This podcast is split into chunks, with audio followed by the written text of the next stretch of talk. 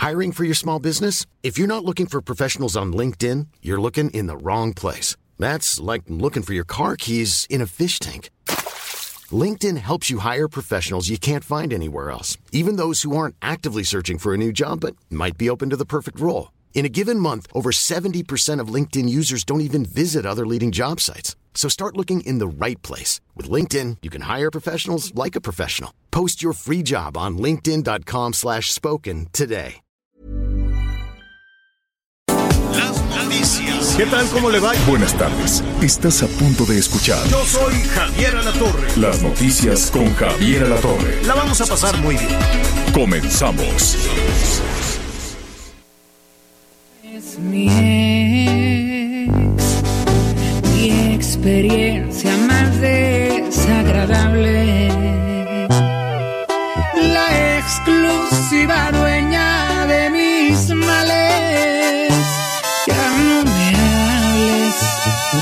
Ya no me llames.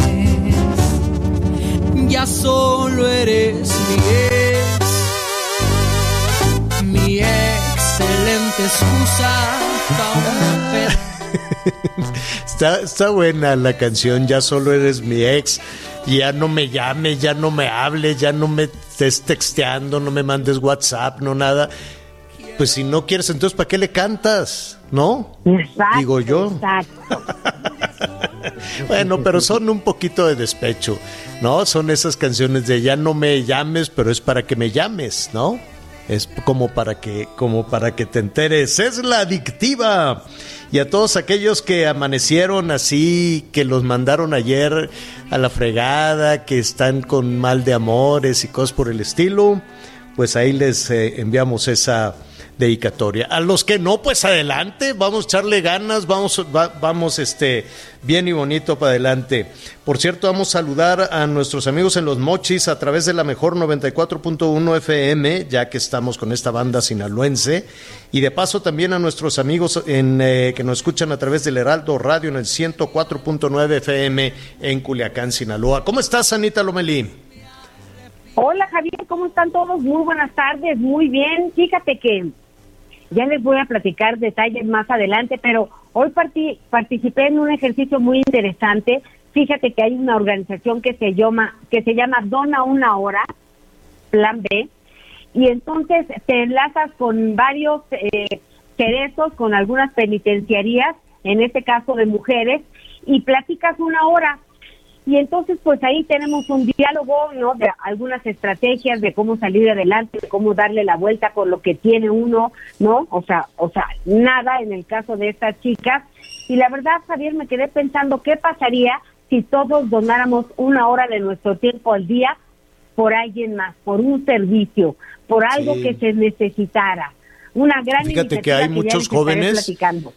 Hay muchas este, escuelas, eh, hay muchos eh, jovencitas, jovencitos que este, por iniciativa también de, algunos de sus maestros, algunos de los directores, este, le dedican también parte de su tiempo eh, a platicar, por ejemplo, con adultos mayores en, eh, algunos asilos.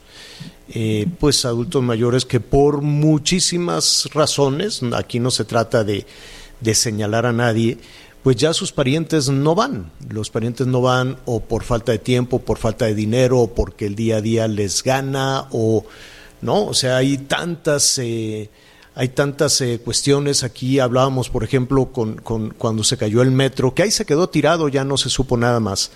Cuando eh, hablábamos de las 26 personas muertas y de las 26 personas que y de sus familiares, los duelos tenían que ser muy rápidos la gente que está necesitada, este, están incluso necesitados de afecto y están incluso necesitados de, de, de, tiempo para los duelos y para la reflexión, ¿no? Entonces decían, pues no me puedo quedar estancado en la tristeza porque tengo que salir a trabajar, tengo que sacar, tengo que resolver ese problema, sobre todo cuando los que se murieron eran el sostén económico de la familia.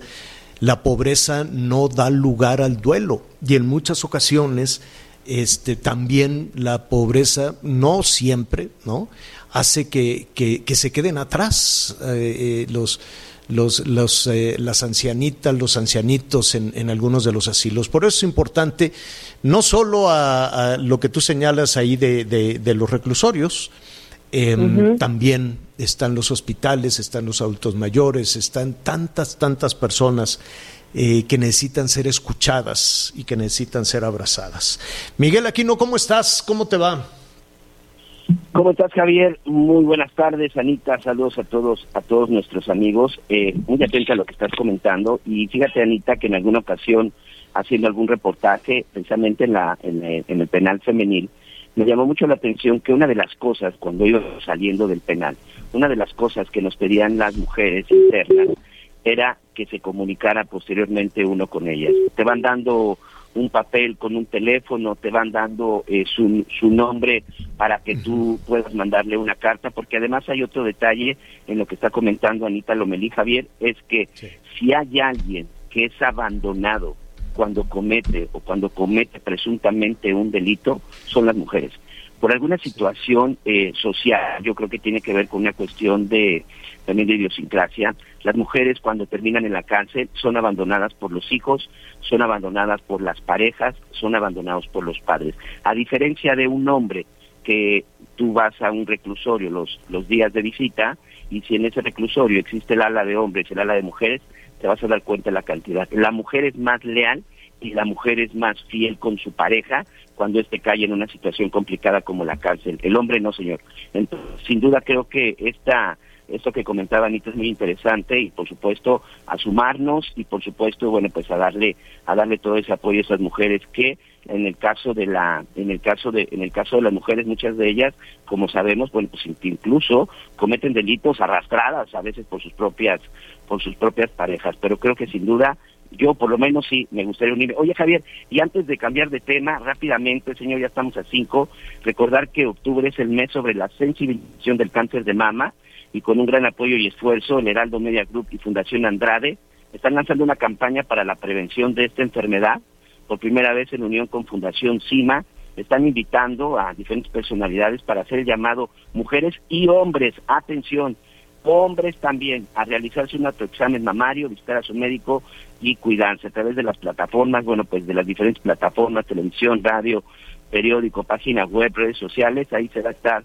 mandando toda la información con el hashtag hazlo bien, pero atención, es el mes sobre la sensibilización del cáncer de mama para hombres y mujeres, Javier. Atención, hombres, también tenemos riesgo. Está, ahí está el llamado. Fíjate que eh, siempre lo decimos aquí ya la palabra cáncer era tan difícil, se decía en voz baja, se decía viendo al viendo este no con mucha tristeza a las personas y eh, pues, pues, era un asunto que dejaba de lado a las familias. afortunadamente ahora ya no, yo creo que hay que hay que este hablarlo, hay que darle la dimensión a, a, esta enfermedad que se puede curar, ¿no? Y se puede curar cuando se habla y se puede curar cuando se acude a la detección eh, y, se, y, desde luego yo creo que en ese sentido las mujeres pues nos llevan, nos llevan delantera. Así es que ahí estaremos sumándonos a esta. ¿Cómo, ¿Qué es lo que van a eh, hacer, Miguel? Sí, señor, se van a estar ahí eh, con Fundación CIMA, se estarán ahí dando la oportunidad y sobre todo la asesoría para que hombres y mujeres se puedan hacer estos exámenes y por supuesto se van a estar dando también información de la autoexploración, es decir, hay toda una campaña informativa a través de las diferentes plataformas y de los diferentes medios de Heraldo Media Group y Grupo CIMA eh, y Fundación CIMA de Grupo Andrade, señor. Así que hay que estar atentos, hay que estarlo siguiendo y ahí, bueno, pues la, mucha gente que no tenga la posibilidad, bueno, pues ahí le van a poder informar en donde incluso se estarán pudiendo hacer exámenes de manera gratuita. Bueno, pues ahí está. Oigan, este, saludamos a todos nuestros amigos allá en, eh, en Veracruz. Ayer hubo desfile. ah, cómo andamos de desfiles, ¿no?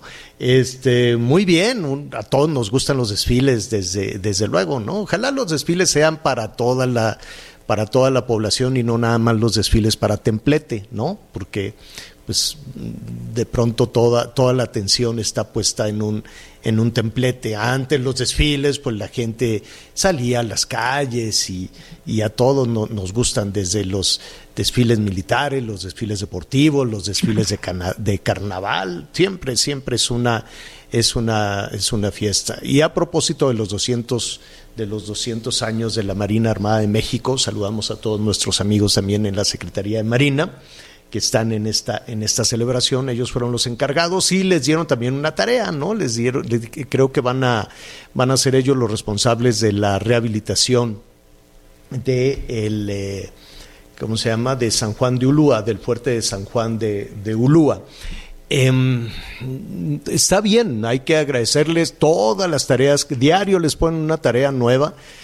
Este, yo no sé si ya son suficientes los efectivos del ejército para construir eh, autopistas, carreteras, aeropuertos, trenes, este, custodiar, poner vacunas, todo, todo, todo, todo, toda la obra que, que pues las pequeñas empresas o las grandes empresas proveedoras de servicios para, para las obras públicas pues se quedan viendo viendo al infinito porque pues se quedaron sin trabajo.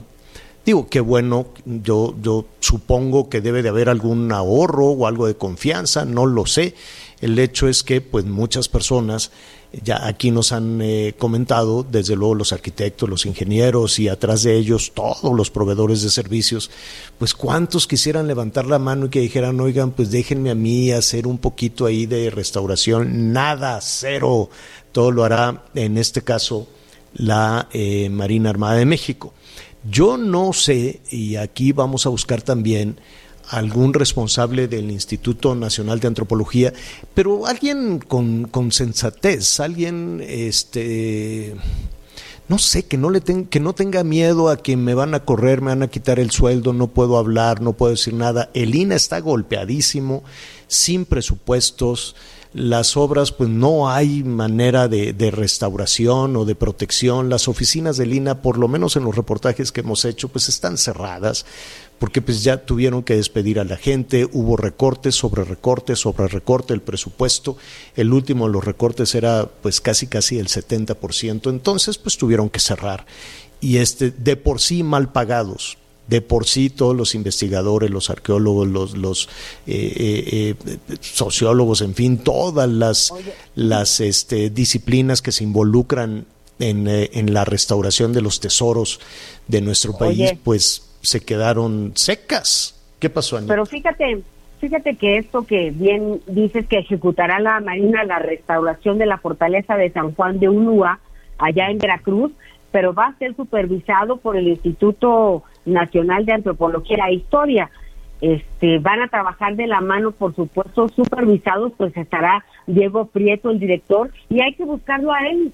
Eh, Es la cabeza eh, y, y pues Sí, seguramente o, nos o explicará. algún otro, porque si son funcionarios, si es dentro de la burocracia, pues no, no sé, ¿no? No, no, no podrán alertar sobre una. Con esto no quiero desacreditar a la Marina, al contrario, qué bueno, les encargan diario una tarea diferente.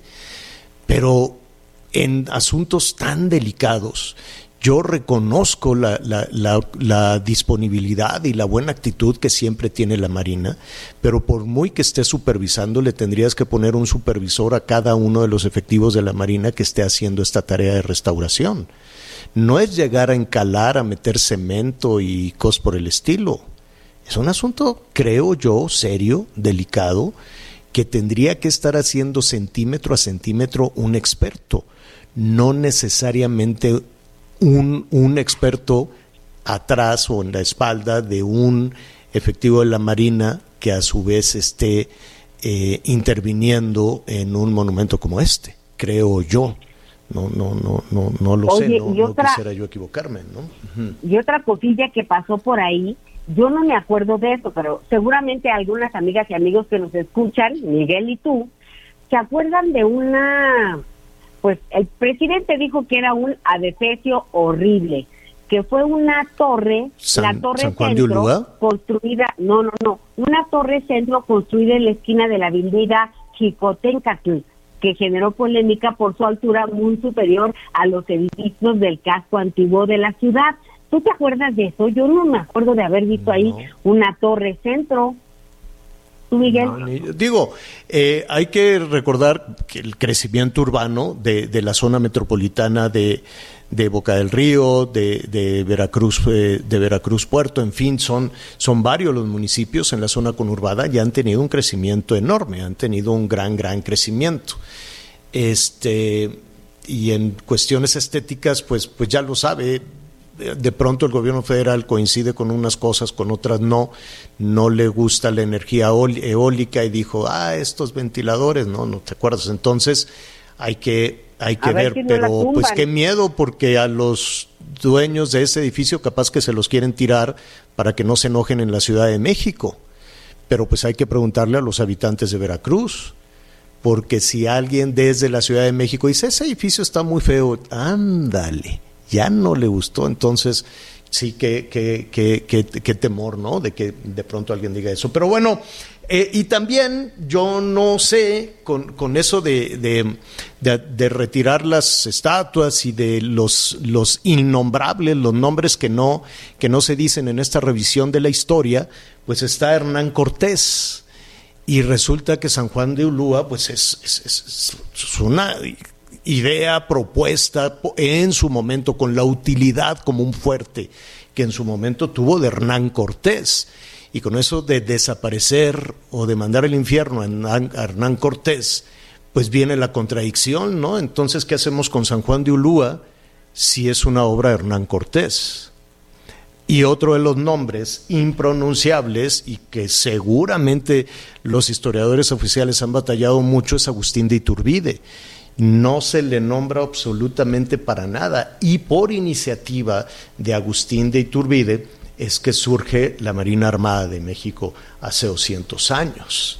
Entonces, eh, sí, es complicada en esta revisión de la historia quitar nombres que fueron clave. Uno, para el monumento que hoy se quiere restaurar, que es San Juan de Ulúa, y dos, em, el surgimiento hace, hace 200 años, por iniciativa de, Agustín de, Iturbide, en, pues sí, en 1800, en 1821, em, aunque nos adelantamos un poquito a, a la fecha, porque el surgimiento de de la Secretaría de Guerra y de Marina fue hasta el mes de noviembre, pero por iniciativa de Agustín de Iturbide. Así es que este, voy a alzar un poquito la voz porque ya están llegando aquí, aquí a un ladito un montón de helicópteros. Bueno, pues ahí está, son los eh, acontecimientos que tenemos. Em, así, a ver, ah, pues ya me están mandando aquí la, el, edificio. ¿No lo han terminado, Anita, y tú ya lo quieres tirar? Pues eh, eso es lo que yo te estaba preguntando. Yo no lo mm, conozco, yo no, pero pues yo no lo conozco. Ahí está ese edificio y ya dijo el presidente que está horripilante y que va a ver qué, qué fue, dio permiso de hacer eso cuando todo era del porfiriato y esta modernidad a quién se le ocurrió. Por eso yo me preguntaba. Pues sí, hay, hay siempre grandes discusiones con el desarrollo urbano, ¿no? Siempre, siempre eh, con, la, con la arquitectura, con los planes del centro histórico y más en, en no nada más en, en Veracruz, sino en, en todo el mundo. En la segunda parte si la tecnología nos permite hoy estar con usted a través de Javier Torre MX, Javier Torre MX, pues le vamos a presentar las fotografías de este edificio y con mucho gusto pues estamos en la conversación. Contacto arroba javieralatorre.com, nuestros amigos de Veracruz que, nos digan, ¿no? Que, que, que, nos digan también cómo se sienten con, con todo esto. Bueno, a ver, otro de los temas que ha eh, generado también eh, polémica es eh, la em, iniciativa para fortalecer, por decirlo de alguna manera, eh, a la Comisión Federal de Electricidad. Es una reforma eléctrica que ha generado muchísima polémica. Los argumentos de, gobierno federal es generar energía recuérdese que no es un, un, recurso que, que se pueda obtener, no, hay que trabajar, hay que invertir, ¿no? Para la generación de energía eléctrica y la eh, distribución más barata. A ver, el argumento lo vamos a reducir un poquito.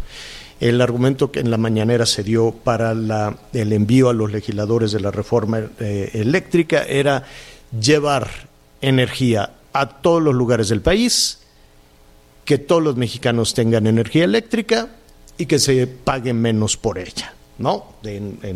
digamos que en pocas palabras esa es la parte medular. ¿Qué opinan de todo esto los empresarios que hoy vamos a hemos estado revisando pues con ambientalistas, con legisladores? Hoy queremos conocer la opinión de, los generadores de empleos, así es que vamos a platicar en este momento con José Medina Mora, presidente nacional de la Confederación Patronal de la República Mexicana, la Coparmex. José, ¿cómo estás? Qué gusto saludarte. Muy buenas tardes. Muy buenas tardes, Javier, qué gusto saludarte. Eh, ¿Han conocido ya de esta iniciativa de reforma eléctrica? ¿Qué, qué opinión este, te merece a ti en lo personal y desde luego al sector generador de empleos en el país? Sí, primera instancia, Javier, coincidimos en la necesidad de fortalecer a la Comisión Federal de Electricidad. Sin embargo, nos parece que el camino no es quitarle competencia, sino al revés. Se ha demostrado en la historia que las empresas se hacen más eficientes en la medida en que hay competencia. Entonces aquí queriendo ayudar a la Comisión Federal de Electricidad a quitarle competencia, quitarle competidores, a quitarle un órgano regulador como es la Comisión Reguladora de Energía, en realidad se perjudica porque entonces pierde los incentivos para ser eficientes. En ese sentido hay que recordar, Javier, que la Comisión Federal de Electricidad era una empresa productiva del Estado rentable, sí, tenía utilidades. Sin embargo, ya eh, por los, las ineficiencias que tiene. El año pasado, 2020, tuvo una pérdida de 79 mil millones de pesos. Es decir, se requiere un cambio en la manera de operar la Comisión Federal de Electricidad para fortalecerla, pero el camino no es quitar la competencia. El otro argumento, Javier, es muy sólido. Todos los mexicanos queremos tener acceso a la luz y que ésta sea a precio accesible. Es decir, luz para todos los mexicanos a precio accesible. Y ahí es en donde la estrategia que plantea la contrarreforma eléctrica va en sentido contrario. En primera instancia, porque hay inversiones que han hecho eh, empresas para generar energía limpia. Esta energía limpia es mucho más económica que la energía producida por las plantas de la Comisión Federal de Electricidad que usan carbón, usan diésel, usan combustóleo que no nada más contaminan al medio ambiente, sino también es un proceso más caro. Aproximadamente el costo para generar un kilowatt eh, eh, hora es de, en el caso de la Comisión Federal de Electricidad, 1.600 pesos. Las plantas modernas con nueva tecnología generan eh, un kilowatt hora por la mitad, 800 pesos. Pero cuando se genera energía eléctrica con energías limpias, es decir, la energía solar, la energía eólica, el costo es de 400 pesos por kilovatio hora. Entonces, si queremos la luz más económica para todos los mexicanos, la Comisión Federal de Electricidad tiene que invertir en energías limpias y desde luego permitir que se complemente esta inversión por parte del sector privado en energías limpias. En el tema del medio ambiente, Javier, hemos firmado convenios internacionales para que para el 2024 el 35% de la energía que generemos sea limpia. Y esto no sucede de un día a otro, tenemos ya que movernos hacia las energías limpias, que es en lo que se está moviendo todo el mundo. Y en este sentido, esta contrarreforma eléctrica, pues más bien limita este crecimiento de la generación de energías limpias. Eh, por otro lado, eh, en la competitividad que requerimos como país, el tener el costo de la energía más caro para las empresas ahuyentará las inversiones. Esto eh, generará, Javier, un problema de desempleo, puesto que eh, México, que es un gran país para invertir, en donde hay grandes oportunidades, con este tipo de contrarreformas es como ir en sentido contrario. Un automóvil que va en sentido contrario en, una autopista o en el periférico, pues desde luego provoca colisiones. Lo que necesitamos es alinear la estrategia eh, mundial de ir hacia las energías limpias y que con esto se fortalezca la Comisión Federal de Electricidad, con esto los consumidores tengamos acceso a la luz a precios económicos. Me llama, me llama la atención eh, escucharte porque parecería, parecería que se va por rumbos diferentes, por, por metas diferentes, y no es así, ¿no? De lo que se trata es de que efectivamente la, totalidad de los mexicanos, y sobre todo con lo, con lo caro que significa llevar los servicios y la energía eléctrica a, a diferentes zonas, este, lo tengan y además a precios accesibles. Pero hay, hay, hay dos puntos importantes que, que, estás señalando.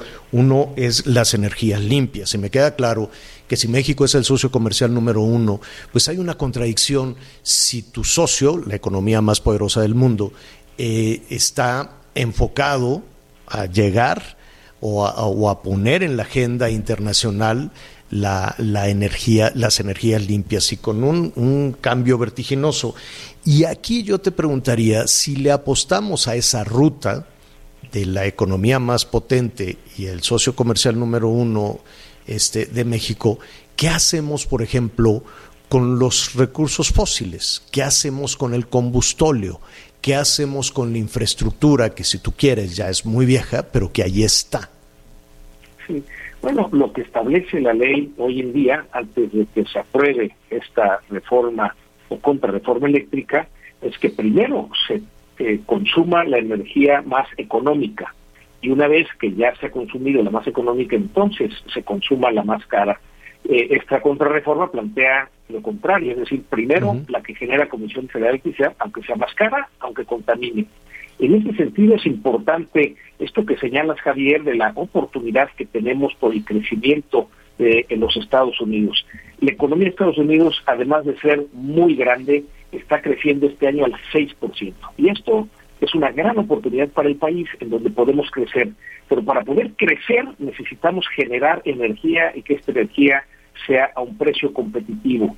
Eh, si queremos crecer de veras al 4% anual, eh, no le alcanza la producción a la Comisión Federal de Electricidad para surtir todo lo que se va a requerir. Es por eso importante el complementar la inversión de la Comisión Federal de Electricidad con la inversión de la iniciativa privada.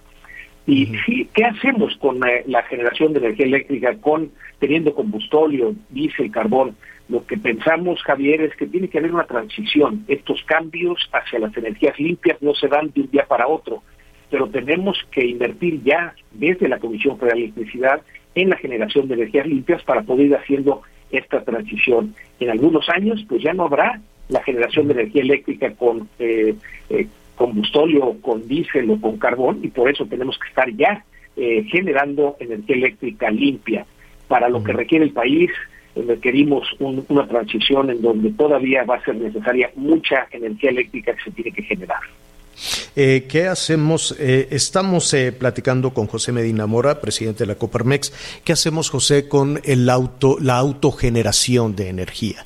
Se ha señalado como un abuso constantemente, se le pone del lado de, lo negativo, de que, que, abre un abismo entre los que pueden y los que no pueden.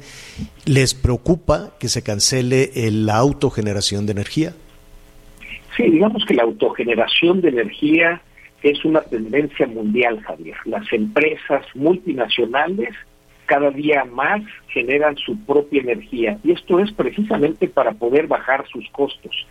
El hecho de que no se permita en nuestro país que estas empresas que ya generan su autoabastecimiento de energía, pues será como consecuencia que tengan que pagar una energía más alta.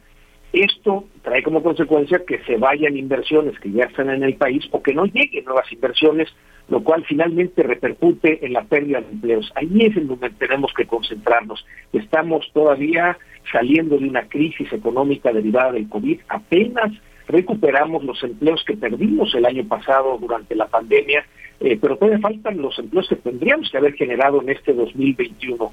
Medidas como esta ahuyentan la inversión y por lo tanto tendremos problema en más pérdidas de empleo y en no generar los empleos que se requieren en el país, Javier. Bueno, pues la decisión está en manos de los legisladores. Eh, finalmente, ¿los están escuchando? ¿Los están escuchando en Palacio Nacional? ¿Los están escuchando eh, los legisladores? ¿O, o, o, no? Sí, Javier, tenemos ya un, un diálogo abierto con sí, legisladores. Hemos hablado con legisladores del PRI, del PAN, del Movimiento Ciudadano, del PRD, del Partido Verde, en el sentido de la importancia de defender el futuro eléctrico del país, de cómo lograr fortalecer a la Comisión Federal de Electricidad, cómo lograr que todos los mexicanos tengamos acceso a luz sin apagones y que esta luz sea a precios accesibles. Eh, hay diálogo y está, ahora en manos, como bien lo dices Javier, en manos de los legisladores. Eh, desde el resultado de la elección del 6 de junio, pues estableció que una, un cambio constitucional requiere de mayoría calificada, es decir, que el partido en el poder, aún con sus aliados, no puede aprobar una reforma en la Constitución si no tiene los votos de la oposición. Y eso es lo que les hemos señalado a los partidos de oposición, al PRI, al PAN, al PRD, eh, al Movimiento Ciudadano, la importancia de que reflexionen bien su voto en el sentido de lo que requiere el país y, ah. estaremos dando seguimiento y abriendo foros con los legisladores para la discusión de esta contrarreforma eléctrica. Anita. Gracias. Oye, José, en, en la revisión eh, de esta reforma, por ejemplo, habla de la cancelación de todos los permisos de generación eléctrica otorgados y los contratos de compraventa de electricidad así como las diversas figuras de generación privada y las solicitudes pendientes en resolución en la otra reforma. O sea, esta iniciativa, esta reforma eh, va a invalidar los procesos legales que ya existen. Esos contratos sí pueden ser cancelados de tajo.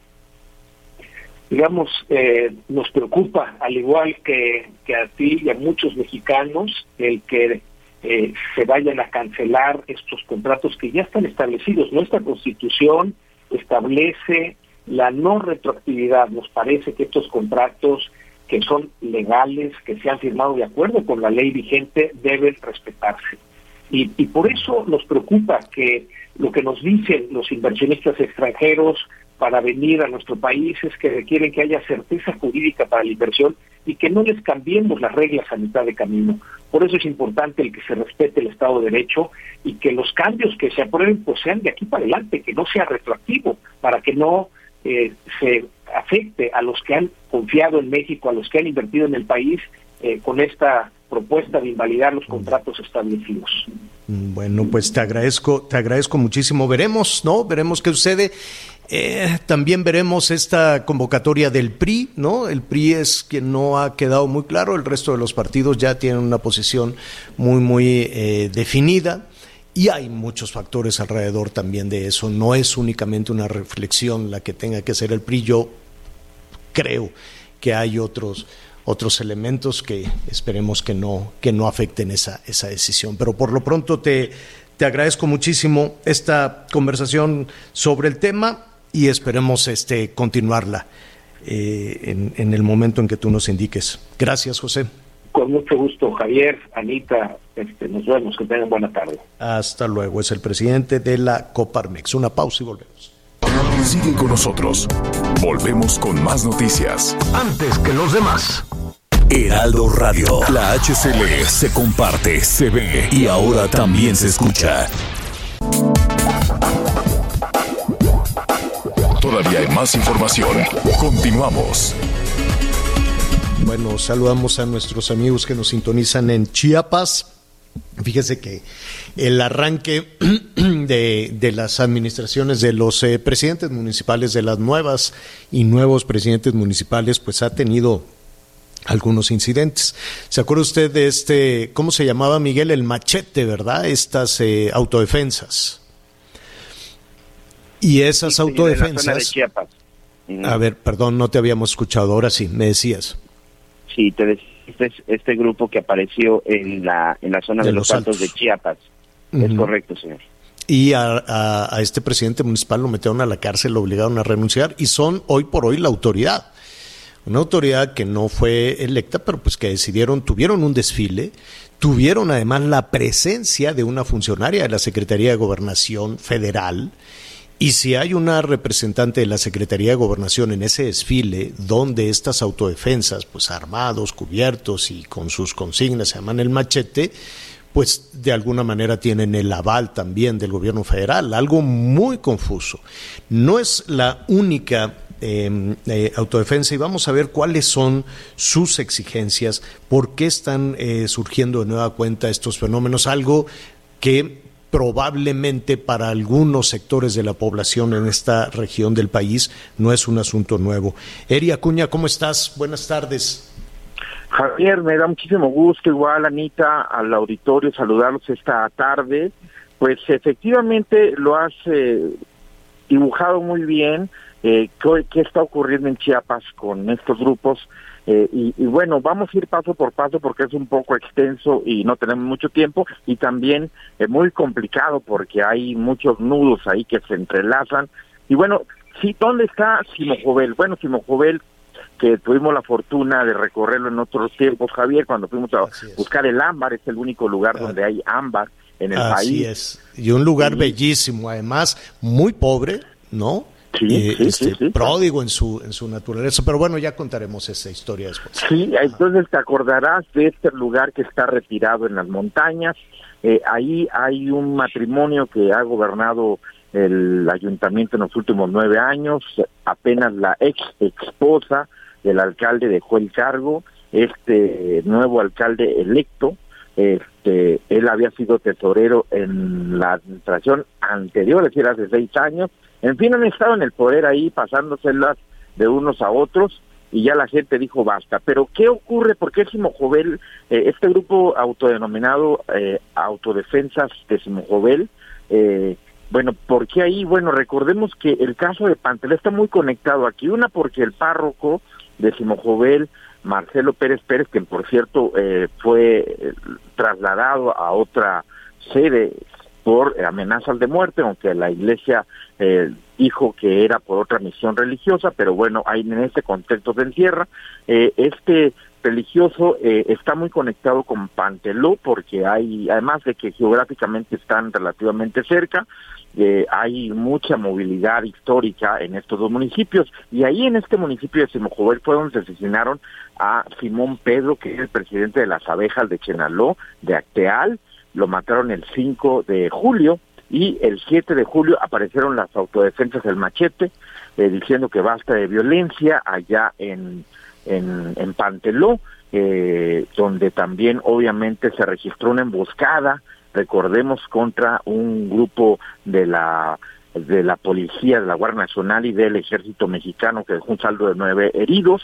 Entonces, desde esa ocasión, bueno, está latente. Y ahora este grupo de Simón dice, ya no queremos este, a más eh, alcaldes que nos sigan, que sigan pasando del poder de uno a otro. Lo mismo ocurre en Altamirano, donde el alcalde actual, Roberto Pinto Canter, esa es otra región, Javier, si no está conectado eh, directamente, porque esto está en la selva Altamirano, eh, y ahí también, pero también los eh, un matrimonio llevan creo que 12 años gobernando este lugar, la gente dijo, ya, no podemos, secuestró al alcalde eh, un, unas horas antes de que tomara posesión y es la hora que no aparece, está recluido en una casa, lo único que se sabe, el, el pueblo está sitiado, esto se dio eh, precisamente en la víspera del 30 de septiembre y primero de octubre, que fue efectivamente las fechas en que se dan los cambios de eh, ayuntamientos. Pero bueno, lo que podríamos redondear de este contexto, Javier, es que en Simojuvel, bueno, pues al menos en video,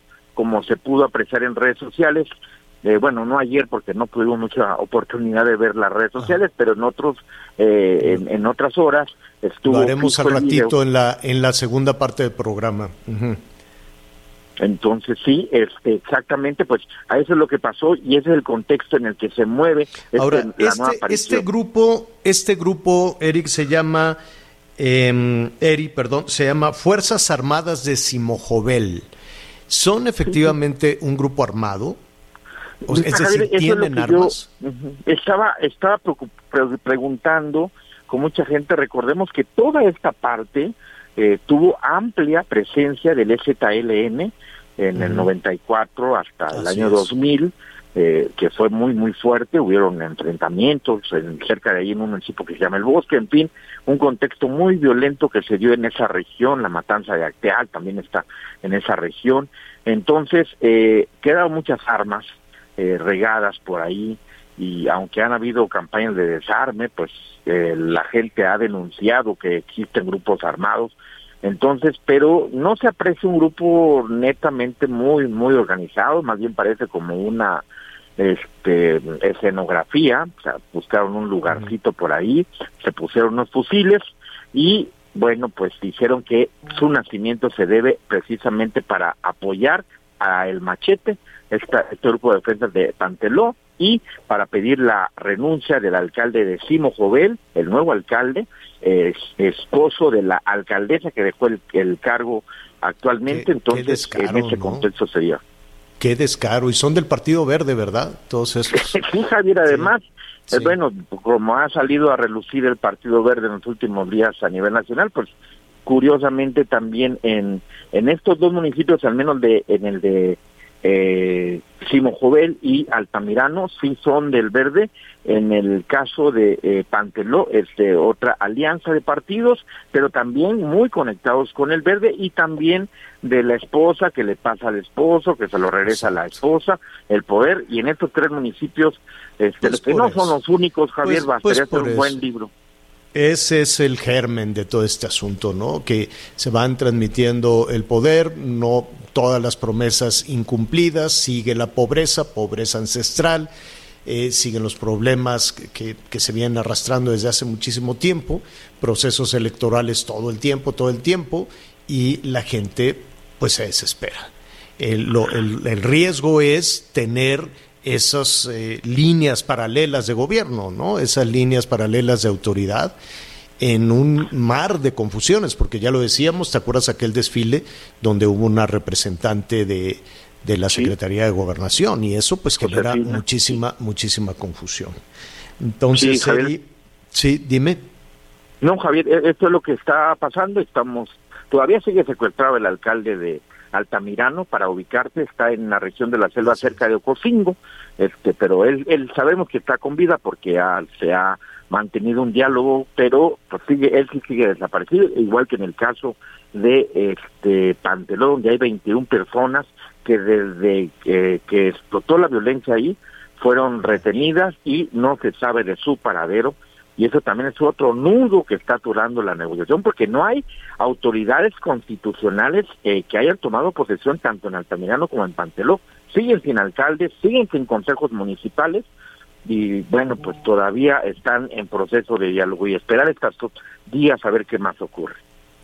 Bueno, Eri, te agradecemos y estaremos pendientes desde luego de, de lo que se resuelva y qué nivel de autoridad, ¿no? Porque pues no se ve este por lo menos eh, la autoridad federal en una situación como esta de un grupo de civiles armado, este más allá de la presencia que fue un aval para el machete, pues otro tipo de reacción. Muchísimas gracias, Eri. Gracias, Javier. Gracias, muy buenas tardes. Gracias, Eseri Acuña, allá en Chiapas. Vamos a hacer una pausa. Eh, no se vaya, regresamos, regresamos de inmediato. Sigue con nosotros. Volvemos con más noticias. Antes que los demás. Heraldo Radio. La HCL se comparte, se ve y ahora también se escucha. Todavía hay más información. Continuamos. Pues ya de regreso en las noticias con Javier La Torre y fuera virus y bacterias. Por eso me da mucho gusto saludarte, Ari Chávez, representante de Productos Politécnicos. Buenas tardes.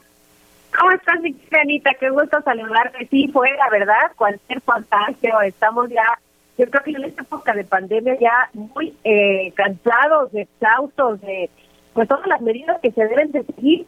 Por eso nuestra recomendación siempre por parte del Instituto Politécnico Nacional, obviamente seguirse cuidando, pero de una manera inteligente, con tratamientos que verdaderamente tengan un cambio en nuestro organismo. Nosotros contamos con un tratamiento hace ya más de 15 años de esta investigación científica y en la actualidad está ayudando a miles de familias a preservar la salud y sobre todo a darla darle este tratamiento a un sector de la población que está muy vulnerable que son los más pequeños de la casa. El factor de transferencia es un tratamiento que seguramente muchos ya han escuchado hablar de él, pero déjenme decirles que es un tratamiento que está cambiando la vida de muchas personas, porque todos estamos buscando una manera de elevar nuestras defensas de una manera rápida, de una manera efectiva y sobre todo con pues un tratamiento que el que podamos tener un acceso hablando económicamente hablando. Por eso es una muy buena noticia la que les traigo el día de hoy. Así que les sugiero que vayan anotando este teléfono porque yo sé que muchos quieren factor de transferencia gratis, mi querida Anita. Es el 55 56 49 44 44. El factor de transferencia es un tratamiento elaborado por el Politécnico que nos ayuda a reforzar nuestras defensas hasta un 470%. Ningún tratamiento hace eso. Y lo podemos dar a toda la familia, desde bebés, los niños que ya entraron a clases presenciales, hablamos de nuestros adultos mayores que a veces están muy vulnerables y necesitamos reforzar todavía más sus defensas las personas que nos han llamado durante estas últimas semanas que ya regresaron a las oficinas y que están preocupados porque nada más tenemos el cubrebocas y eso es todo. El factor de transferencia nos puede ayudar de manera preventiva a no contagiarnos y sobre todo de virus y bacterias, pero además a resolver problemas de salud que ya tengamos. Tenemos muy buenos resultados en más de 150 enfermedades, pacientes que se empiezan a sentir muy bien desde cáncer, diabetes, lupus, obesidad, hipertensión, problemas cardiovasculares, artritis reumatoide, tenemos casos hasta de VIH. Sabemos que muchas de estas enfermedades aparecen porque tenemos un sistema inmunológico debilitado. Cuando empiezan a tomar el factor de transferencia empiezan a haber muy buenos resultados. Ahora, ya estamos entrando a una etapa de frío. Entonces vale mucho la pena tomarlo de manera preventiva para evitar contagios, desde las alergias, asma, bronquitis, neumonía, pulmonía, hasta una simple gripa, con el factor de transferencia podemos estar protegidos. La buena noticia es que hoy les traigo un paquete muy especial. Entonces vayan marcando el 55, 56, 49, 44, 44, porque hoy van a poder adquirir un paquete de 20 dosis de factor de transferencia a un precio muy bajo y les conviene marcar ahorita porque todas las llamadas que recibamos a partir de este momento van a recibir 40 dosis completamente gratis. O sea que usted va a recibir 60 pagando solamente 20. Tiene un kit sanitizante, caretas, cubrebocas, gel antibacterial y atención porque si marcan ahorita vamos a regalar un smartwatch, este reloj inteligente con pantalla touch tiene más de 30 funciones y además de pilón, por si fuera poco vienen los audífonos AirPods de la marca de la manzanita gratis. Entonces les va el número 55 56 49 44 44 y las 60 dosis, mi querida Anita, y ahora sí ya vamos a proteger a toda la familia. Oye, pues suena muy bien, muy espléndida tú para hacer martes. Muchísimas gracias, Ari Chávez. Buenas tardes. Muy buenas tardes. Hacemos una pausa y ya volvemos a las noticias con Javier Alatorre. Sigue con nosotros. Volvemos con más noticias. Antes que los demás. Heraldo Radio 98.5 FM, una estación de Heraldo Media Group, transmitiendo desde Avenida Insurgente Sur 1271, Torre Carrachi, con 100.000 watts de potencia radiada. Todavía hay más información. Continuamos. Pues sigue, sigue el tema en contra de los eh, científicos, de los académicos. La Fiscalía General de la República citó a comparecer a seis de los 31 científicos que tienen en la mira, seis de los 31 científicos del CONACIT, este, pues están acusados de delincuencia organizada, de, de lavado de dinero, de, son una larga lista de, este, de delitos que se le atribuyen y que han generado pues también muchísima polémica y una reacción de, digamos que de, la parte académica, de la parte científica en, en el país. Son los que están citados a declarar, veremos qué sucede qué sucede en las próximas horas. Y Miguel, hay toda una confusión. Eh, yo nunca había escuchado que hay una vacante en el Senado. Entonces, pues todos pueden levantar la mano. ¿Cómo, cómo, ¿Cuánto pagan ahí? Eh? ¿O cómo, cómo, cómo está ahí el tema? Mira, el hecho es de que el senador por Morena, el senador Navarro Quintero, que como bien sabemos, pues fue el ganador en la elección pasada en el estado de Nayarit, Miguel Ángel Navarro Quintero, bueno, pues él deja su cargo como senador y se Step onto the legendary clay courts of Roland Garros, where the world's best players battle it out at the French Open for a chance to win a Grand Slam title. Tennis Channel Plus is your place to watch. Stream every court from your phone or smart TV live in HD. See the action unfold as legends fight for glory and new rivalries emerge. Daily live coverage begins Monday, May 20th, with match replays on demand so you never miss a moment. From the first serve to the final point, Roland Garros promises unforgettable moments and new chapters in tennis history. Stream now with Tennis Channel Plus to be there when it happens.